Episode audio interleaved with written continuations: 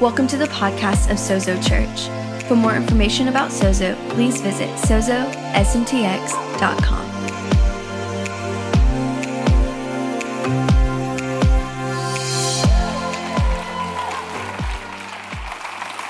Thank you.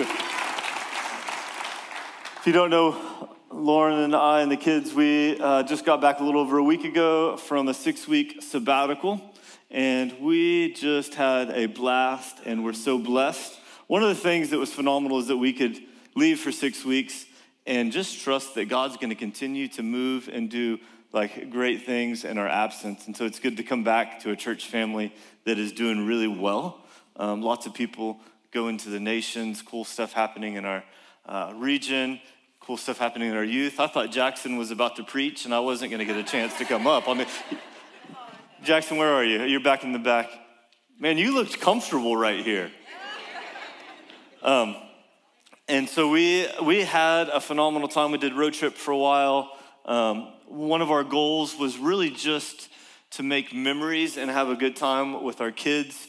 Um, being the, the kids of pastors, um, they, our kids have sacrificed a lot in this journey. Um, and so we just wanted just to have uh, some memories with them and then uh, just have some time for Lauren and I to connect.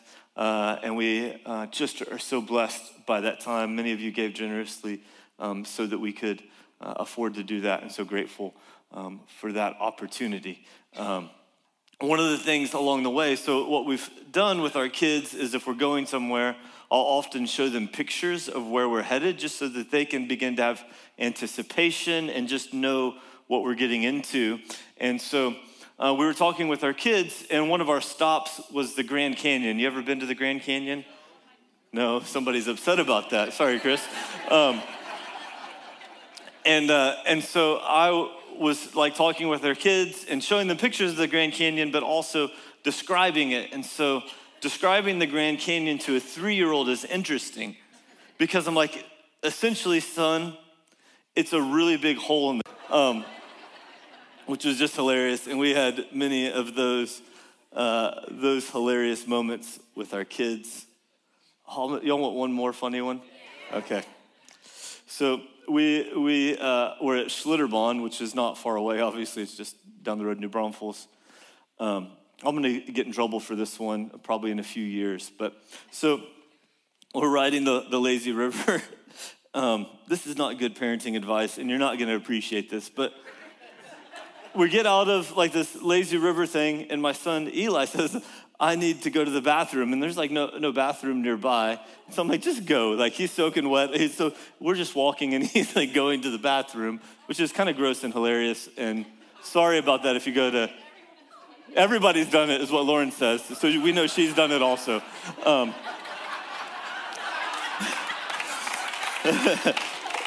so, so we're just off this. We're off this ride, and it's the longest like water slide in the world. It's like this continual raise. I think it's called the hills or hillside or something like that. And uh, and so Eli does. And then Evelyn, who's six, said, "Oh, I just went in my tube." And I'm thinking, Evelyn, your tube had a bottom on it. so that describes much of our sabbatical. Um, in, in the middle of all of that, God was actually speaking some things to my heart. Um, a, a, a few words that He was speaking, and Lauren and I were just kind of processing these words. One, it was actually something that started uh, the week before we left. I shared it a bit with you, and, and we'll kind of focus on it this morning, is the word courage. And God just began just to unpack that word more deeply in me. Another is the word consecration. Consecration essentially means to be set apart. And I feel like uh, in the next few weeks, we'll start a series.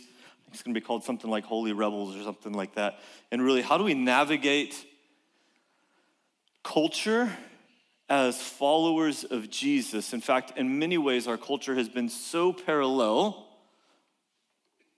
to like Christian culture and the world haven't been in America, haven't been that divergent from each other.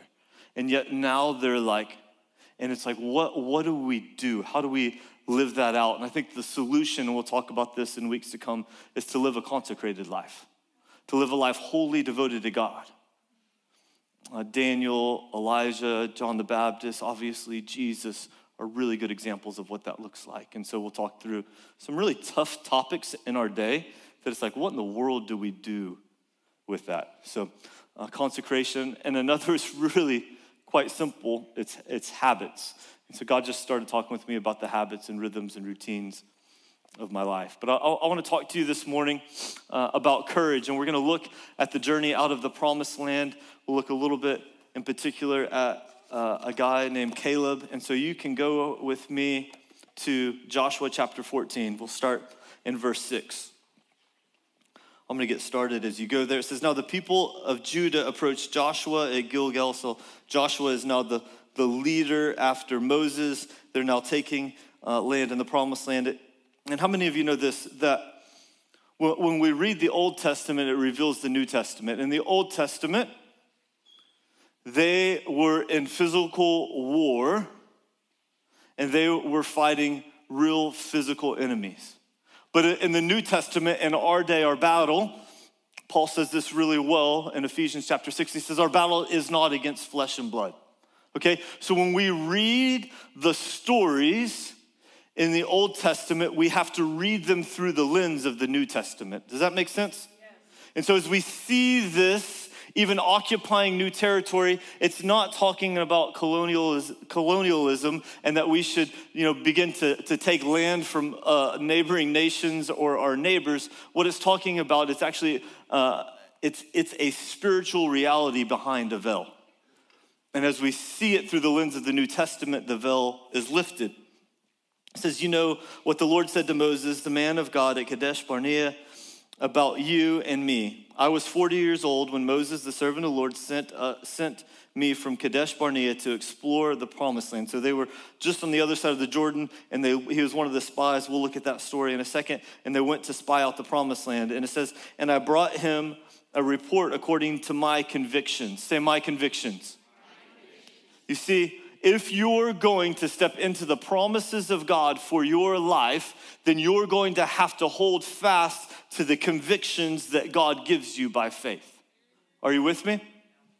So, what, what Caleb was saying is, I never wavered from the things that God spoke to my heart, from who He called me to be and who I know Him to be. He says, I gave him a report according to my convictions, but my fellow Israelites who went up with me made me made the hearts of the people melt in fear. How many of you know fear is contagious? And it'll melt your heart and it will steal your courage and it will cause you to see the problems of this world instead of the promises of God. He says I, however, followed the Lord my God wholeheartedly. That's what God's looking for. That's what we were talking about, or worshiping, singing about. So on that day, Moses swore to me, The land on which your feet have walked will be your inheritance. You know, when we hold fast to the promises of God, there is an inheritance that He has for us. And the truth is, everybody that lived in Joshua and Caleb's day had an inheritance, but only Joshua and Caleb got to live out their inheritance, got to enjoy their inheritance because they trusted God. They lived by the convictions that God had given them. They didn't let their hearts melt with fear. And that your children, let's see, the land on which you, uh, your feet have walked will be your inheritance and that of your children forever. So, not only is the breakthrough that they're going to experience for them, but it's also for the generations to come. How many of you know that we're making decisions today? Your decisions to follow Jesus or the compromises that you make, those things are not about you. They're actually for the generations that come after you. One of the things that Lauren and I did, it's not a lot of fun to talk about, but we had some really tough conversations about the trajectory of our family over the last six or seven weeks. And some of it was like, oh, wow, we made some mistakes. And there's some tough things that we need to work on and change. And, and there's some difficult things. But here's the reality we recognize this that we're not making decisions simply for the present moment, but for future generations that have not even been born yet. And so we've got a responsibility to steward a legacy and to pass on an inheritance that's going to be a blessing for generations. It says, Now then, just as the Lord promised, he has kept me alive for 45 years since the time he said this to Moses while Israel moved about in the wilderness. That was 40 years. They're five years into the conquest of the promised land. So here I am today, 85 years old. I am still as strong today as the day Moses sent me out. Come on, that's a good word right there. Hey, I just want to talk to you folks that have maybe no hair like me, but gray hair. Maybe you're uh, of the age that you could receive Social Security and Medicare, all that stuff. I just want to say to you that the spirit, this mindset is available for you. You can say, hey, I'm just going to retire. Still Talking about, and the reality is, is that we need you to be in the fight. You don't stop parenting when your kids leave your house. In fact, in many ways, that's when you start spiritual parenting. That's wow. Come on. I am still as strong today as I was the day Moses sent me out. I am just as vigorous to go out to battle now as I was, to, was then. Don't buy into the American dream lie of retirement. I'm not saying don't save up some money and, and free up your time. That's fine, that's great. But you're not done when your job is over. You're just getting started. Come on. You yourself, let's see. Oh. Now give me this mountain that the Lord promised me that day. You heard, you yourself heard then that the Anakites were there and their enemies were, let's see, and their cities were larger, were large and fortified, but the Lord helping me, I will drive them out just as he said.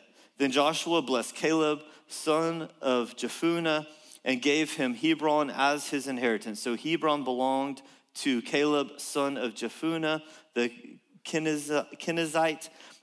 Uh, yeah, those words, man. Don't they know that we're all going to speak English when we get to heaven? I heard a joke from a missionary he said one time, he said, uh, Do you know what we're going to speak when we get to heaven? I said, No, I'm not, I'm not sure. He said, We're all going to speak English because Americans are too dumb to learn any other language. Don't be offended. It's okay. You're not dumb. You're just stubborn, that's all. So Hebron has belonged, yeah, to those guys because he followed the Lord, the God of Israel, wholeheartedly. Hebron used to be called Kiriath Arba, after Arba, who was a great man among the Anakites. Then the land rested from war. Here's what it's saying in all those words that are hard to understand back to the Anakites that these guys were giants. That, that they lived in a land that was terrifying. And yet, what Caleb was saying is that mountain is my inheritance. Give it to me. We're going to take the mountain. And what I've seen God do over and over and over again has come through. And he said, So I'll, I'll, I'll, take that mountain, and I know that my God will help me. There are mountains in your life that you're looking at. And the truth is, you're not sure if you're going to take them. For some of you, it's the tough conversations you need to have with your spouse. For others, it's the reality that you've got addictions that you have to get out of. For some of you, it's the way that you're spending your resources, your time, your money, your energy. For others of you, it's the passion that's burning in your heart that you've set on the shelf time and time again. over the last six or seven weeks, God's just been speaking to my heart take the mountain, take the mountain, take the mountain.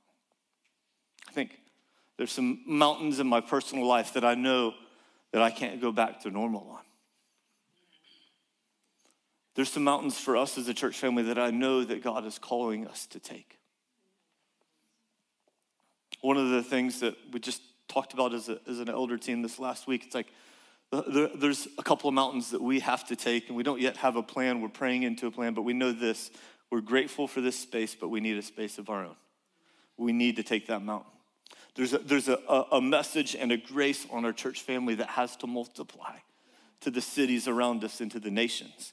And we're loaded with leaders that can carry that message. I mean, it's, honestly, it's quite crazy the spiritual maturity in this room. And my, my concern for us, if I'm gonna be real honest, is that if we don't take some mountains, we're gonna grow bored and lazy. That we're gonna squander all that God has entrusted to us. There's mountains that we have to take. And, and the reality is, is that God is so good that He walks with us on the journey and gives us the keys that we need in order to take the mountains. And no matter how many battles you've been in and how many mountains you've taken, there's still a requirement for you to agree with the courageous Spirit of the Lord to say, you know what, I'm going to step into this new area that God has called me to. It looks like the old mountain, but I still know I need God. If God's not with me, then I am not going to take it. I'm not going to make it. So just to ask God, God, what, what are the mountains in my life? Just right now, just ask Him. I'll give you a second to hear from Him. It's not going to be hard to hear. He's going to just speak to you real quick. Probably not going to like what He says, but He's really good.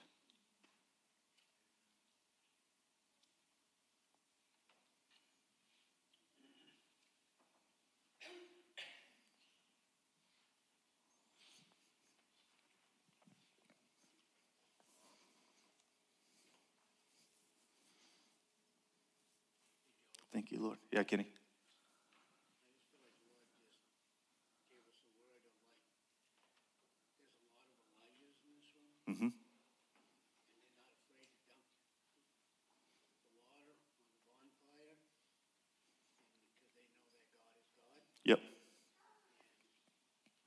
Yeah. Yeah, Kenny was saying that he feels like God said, Kenny's one of our elders. He felt like God said there's in this room, there's a lot of Elijahs. And the story of Elijah that he was referencing is when Elijah had the showdown with the prophets of Baal. And in that showdown, what happened is they're basically saying whose God is real. And so the prophets of Baal, they cut themselves and they chant and sing and, and they're trying to call down fire from heaven onto this, this pile of sticks, this altar, and nothing happens.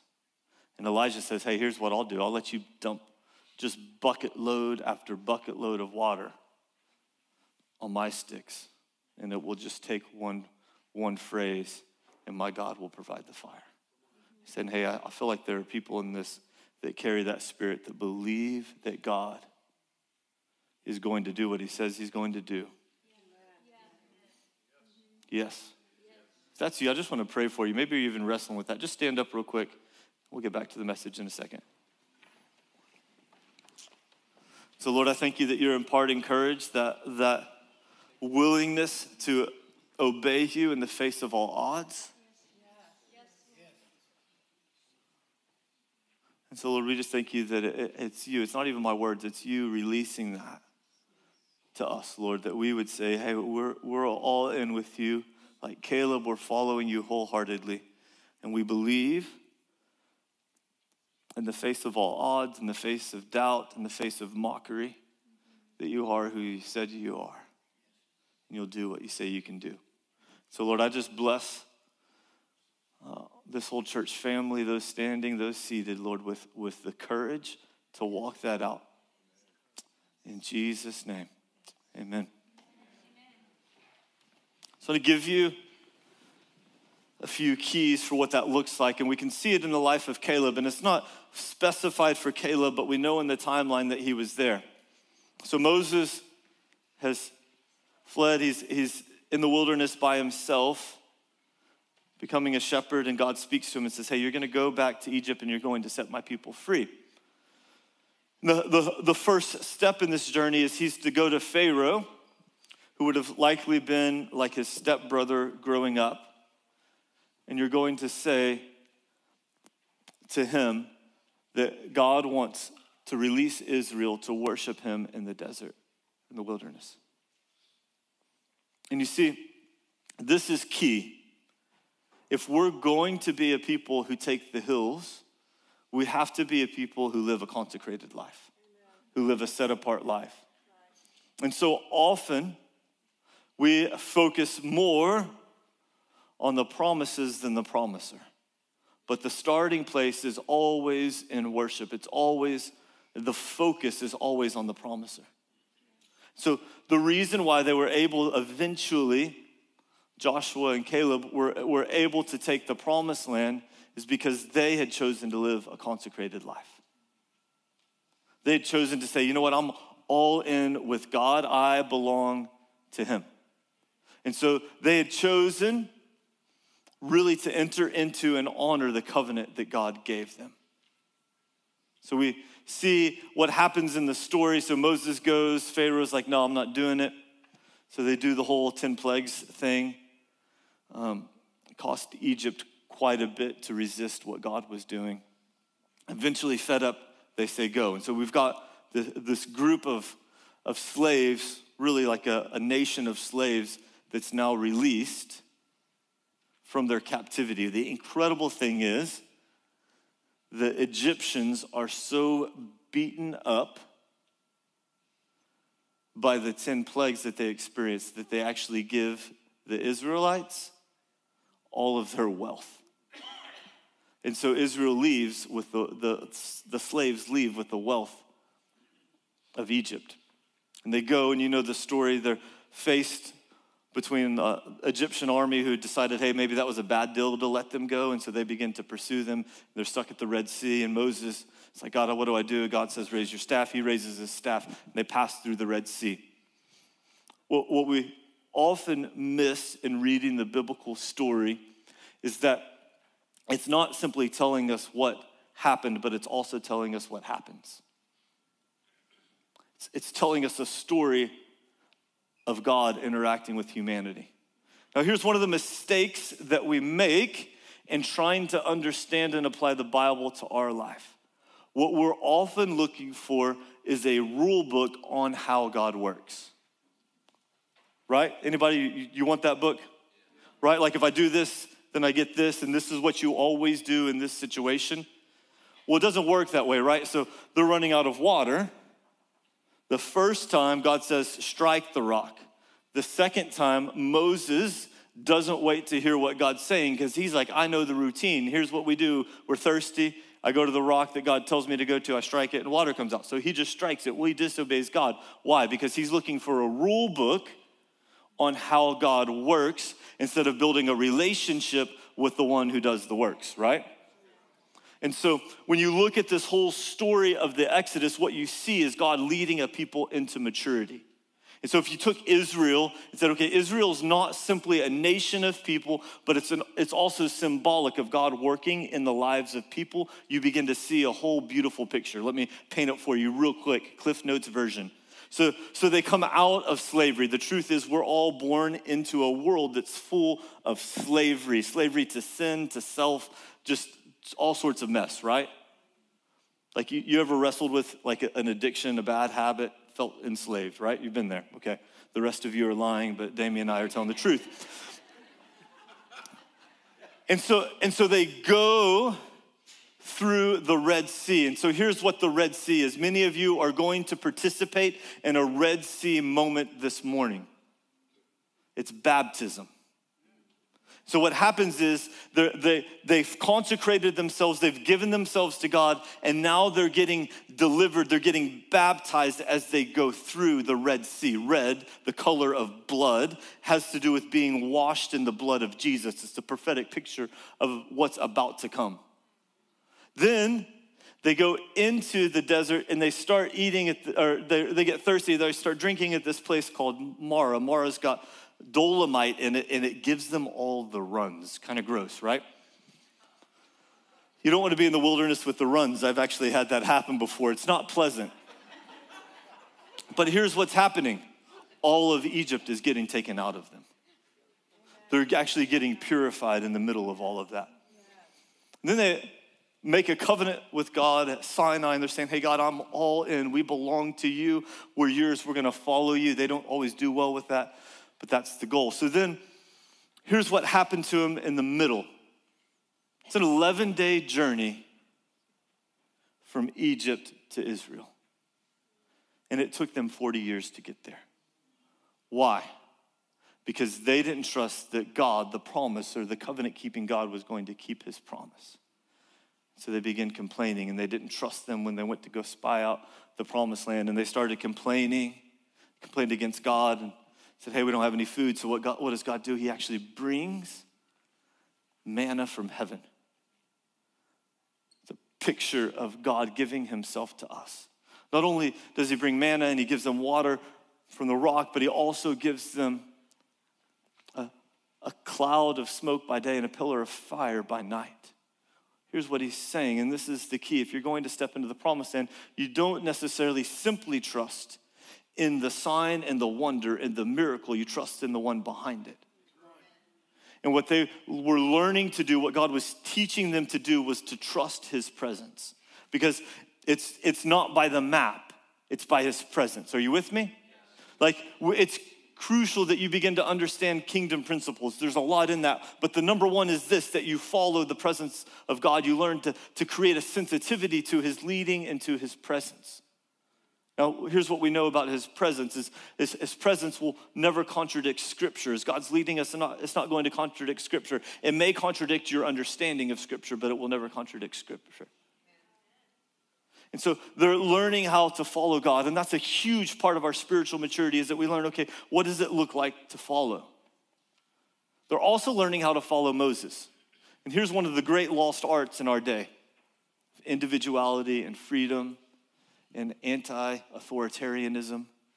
We all struggle to follow. But there's something about them, Caleb, submitting himself to the leadership of Moses in his life that actually was so vital for him. There's something about us saying, you know what, I'm not going to be the expert in every area of life. So I'm going to trust the people around me. Now, the reality is, i am grateful that I'm surrounded by incredibly wise counsel. And it depends on the topic who I go to, not because I know the answer that they'll give me and they'll tell me what I want to know. That's just immaturity, right? But it's like there's some things that I was thinking through, and Muzz, who in Australia, who'll actually be here with us next week, Lauren and I called Muzz because it's like, hey, we understand the way he's lived his life and the way he thinks and his heart for us. So we're just going to submit to his leadership in our life in this area. Does that make sense? So there's something key about learning submission, and that's a key that they learned in the wilderness. But ultimately, they were invited into the promised land, and that's the part when Caleb was talking in Joshua 14 about going into Kadesh Barnea, or going from Kadesh Barnea into the promised land and, and to spy it out. They were sent, one person from each of the 12 tribes of Israel sent into the promised land to spy it out. 10 came back with a bad report. Said, hey, there's giants in there, yeah, the land is flowing with milk and honey, but there's giants. And then they, they, they said this thing, you've probably heard this before. They said, and we look like grasshoppers in their eyes and in our own. Now, logically put that together. I, they, they didn't have interactions with them. It's not like they went into the promised land, talked to the Canaanites, and the Canaanites said, Oh, you guys look like a bunch of grasshoppers they got lost in vain imagination. They begin to project, hey, this is what they're thinking about us. And what they hadn't learned is the power and the provision and the presence of God leading them all the way through. Egypt was the most powerful military might of their day, and God swallowed them in the Red Sea. If they had just remembered the goodness of God and his stories all the way through and they began to celebrate his testimonies, if they would have had that practice of gratitude, what we were doing all this morning, if they would have said, you know what, we know what God can do. It's what Caleb said. He said, hey, I'm gonna take that mountain and I know that God's with me. So then they get, finally, after they wait the 40 years, they get to the edge of the Jordan River. You know, the word Jordan actually means descend. Where was Jesus baptized? The Jordan. What happened at the Jordan River? The Holy Spirit descended like a dove. You see, the Jordan River is a picture in the story of the, of the Israelites' exodus. It's if you put yourself in their shoes, I've left slavery, I've stepped into baptism and salvation, I've learned the presence and, and power and provision of God. And then they were stepping into their destiny required the Holy Spirit descending, anointing them for the purposes that He had called them for. The truth is, you're not going to step into your destiny without the empowering presence of God with you, in you, anointing you for what He's called you to. But He has. There's a specific call from God on your life. If you can interpret the promised land as anything, it's that. And you were not made to wander in the wilderness, to get stuck in fear and discouragement and disillusionment and disappointment and discontentment. In fact, I feel like this morning God wants to break through those of you who have been paralyzed by disappointment. This didn't go the way I thought it was gonna go. I got betrayed in the middle of this whole thing, and I'm just done. I'm done with church. I'm done with God. I barely came because my spouse or my friend drug me here. It's like God wants to break off disappointment, and He wants to say, Hey, I'm giving you courage to step back into what I created you to live for. And so often we allow those things to keep us from the promises of God. We step into that oh me mentality. Why me? It's like, oh, I don't know if I can do this. I don't know if I got another fight in me. No, Caleb, 85 years old. I've got as much in me now as I did when we started. I'm taking my mountain. You were made to take mountains. You were made to live in victory. You were made to live out the very call of God in your life and He wants to give you everything that you need. And here's the reality for you if that mountain looks too big for you, if you're intimidated by that mountain, then you're looking at the right mountain. And if that mountain looks like, oh, I could just do that all on my own, then you're missing it. Thank you, Kenny. You're missing it. You've settled for too small of a mountain. You settled for too small of a destiny. If you're like, oh, I can just, I can just, you know, I don't even need anybody. I'll just go do that myself. If you can accomplish what you think the call of God is on your life without the help of God or anybody else, you're not dreaming big enough. You're not hearing correctly. It's way bigger. It's way bigger than you could imagine. You were created for so much more than you could do on your own. Daniel 11 says this that those who know their God will do great exploits. I'm not gonna project my call onto you, that's not fair. Don't do that to me, please. It may be that the mountain you need to take is leaving your family line in a way different place than you found it. And it may mean that your first step into the promised land is dealing with that addiction. May mean that the first step into the promised land is asking for help. It may mean that your first step into the promised land is saying to your spouse, hey, we need counseling. We need help. In fact, I would say this to you if you're married, you need counseling. I'll also say this to you if you're not married, you need counseling. You're not going to step into the call of God on your life accidentally. And see, sometimes we, we think of it like, and here's how our journey often begins. Our journey often begins, it's like childhood. God does most of the work in the beginning, He's just waiting on our agreement and our participation. And as we mature, what God's looking for is not 35 and 55 and 75 year old babies who need Him to feed them, who need them to change His diaper, their diaper. What he's looking for is mature sons and daughters who step into the promised land that's got all of the provision that it needs. You see, in a season, manna and water from the rock is right to sustain you. But that's not what they were called to live in in the promised land. Are you with me? The promised land, the land that they had to agree and step into with courage, had all of the provision in it. And it was going to be their responsibility to conquer it, to take it. And so often we think, oh, well, God just does this thing. Right? It's like, oh, God will just, I don't have to steward my finances because God always provides. It's like, no, that's foolishness. And the same thing is true in every area of your life. It's like, I don't have to steward my spiritual maturity. That's my pastor or my community group leader. They're the ones that'll do that. Well, there's a season that maybe going to church once a week will give you the nourishment that you need. But you weren't created to live that way. You were created to live intimately with God, to know Him, to have a powerful prayer life, to just devour Scripture, to live it out, to embody Scripture. See, you were always meant to move into maturity. You were created for the promised land. There are hills that you have to take, and it's going to require your courage, your participation with God. And here's the great thing about the courage that God's inviting you into is your courage is not meant to be in yourself. So often with so much of our self-help stuff, it's like, oh, just believe in yourself. Like, don't beat yourself up. That's ridiculous. But I'm not interested in what I can do. That's boring to me. You with me? It's like, I want to see what God can do.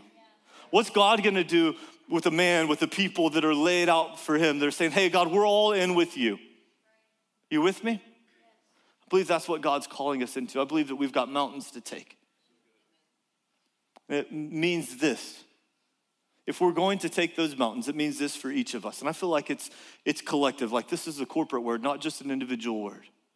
Because I think God's leading us into a place, and I think God's doing something here that the world needs. In fact, yesterday I was at a conference and they were, the guy wasn't prophesying, giving words of encouragement to anybody. He pulled me out of the bunch and said, Hey,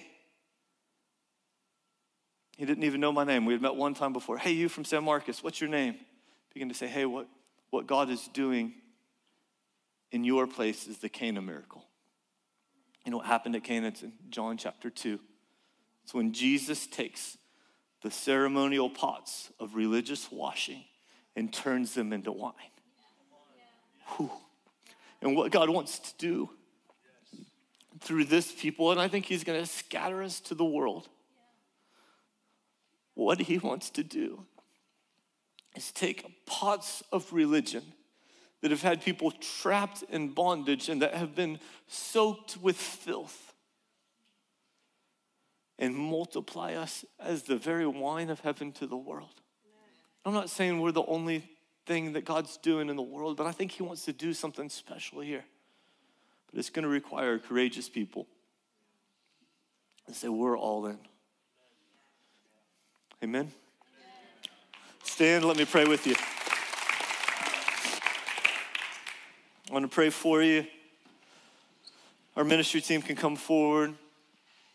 Um, I do feel like there's just a grace for healing in the room. You may just need, like your, your life, you may feel like you're in the wilderness and totally directionless. And I trust this team to pray for you and that God will open things up in your life. And so if you're just in that place where, like, I don't know what I'm supposed to do, I feel really stuck, I believe that they'll, they'll pray and things will open in your life. I feel like God wants to, to heal some people. Maybe you're wrestling with even what Phoebe was talking about. Maybe you've just got this nagging thing what it really is is a demonic presence. And it's not your fault necessarily. It doesn't make you a bad person that you've got that. It just means that Jesus wants to set you free. Maybe you're wrestling with suicidal thoughts or depression, and it's got you trapped in the wilderness. God wants to set you free. Maybe you're here this morning and you've never said, Hey, I want to be consecrated to God. I want to be all in with Him. I want to trust my life to Him. This would be a great time to do that. They would love to really to, to facilitate you giving your life to Jesus, just to, to be there really as a coach. It's really about you and God, just saying, Hey, I'm all in. I trust you. I trust that you went to the cross, that you dealt with sin and separation so that I could be with you. You rose again to give me new life. So, Lord, I just thank you, Lord, that you're raising up a courageous people. Lord, I thank you that you are at work in this place, that you're at work in us, in this people, Lord, that we're not going to play church as usual. We're not going to get stuck in religious games, but we're going to be a people who, time after time, for the sake of your kingdom and your work in the world, for the very good of the world, that we be a people who take the hill, that say, Give me my mountain. And Lord, I ask this morning, Lord, that by your Spirit you would impart courage to us. That our problems would begin to look like potential and that we would see the solutions before they ever arrive. Thank you, Jesus. We're going to worship a little bit. If you would like ministry, like somebody to pray with you, they would love to. Um, and we'll have some baptisms in a little bit.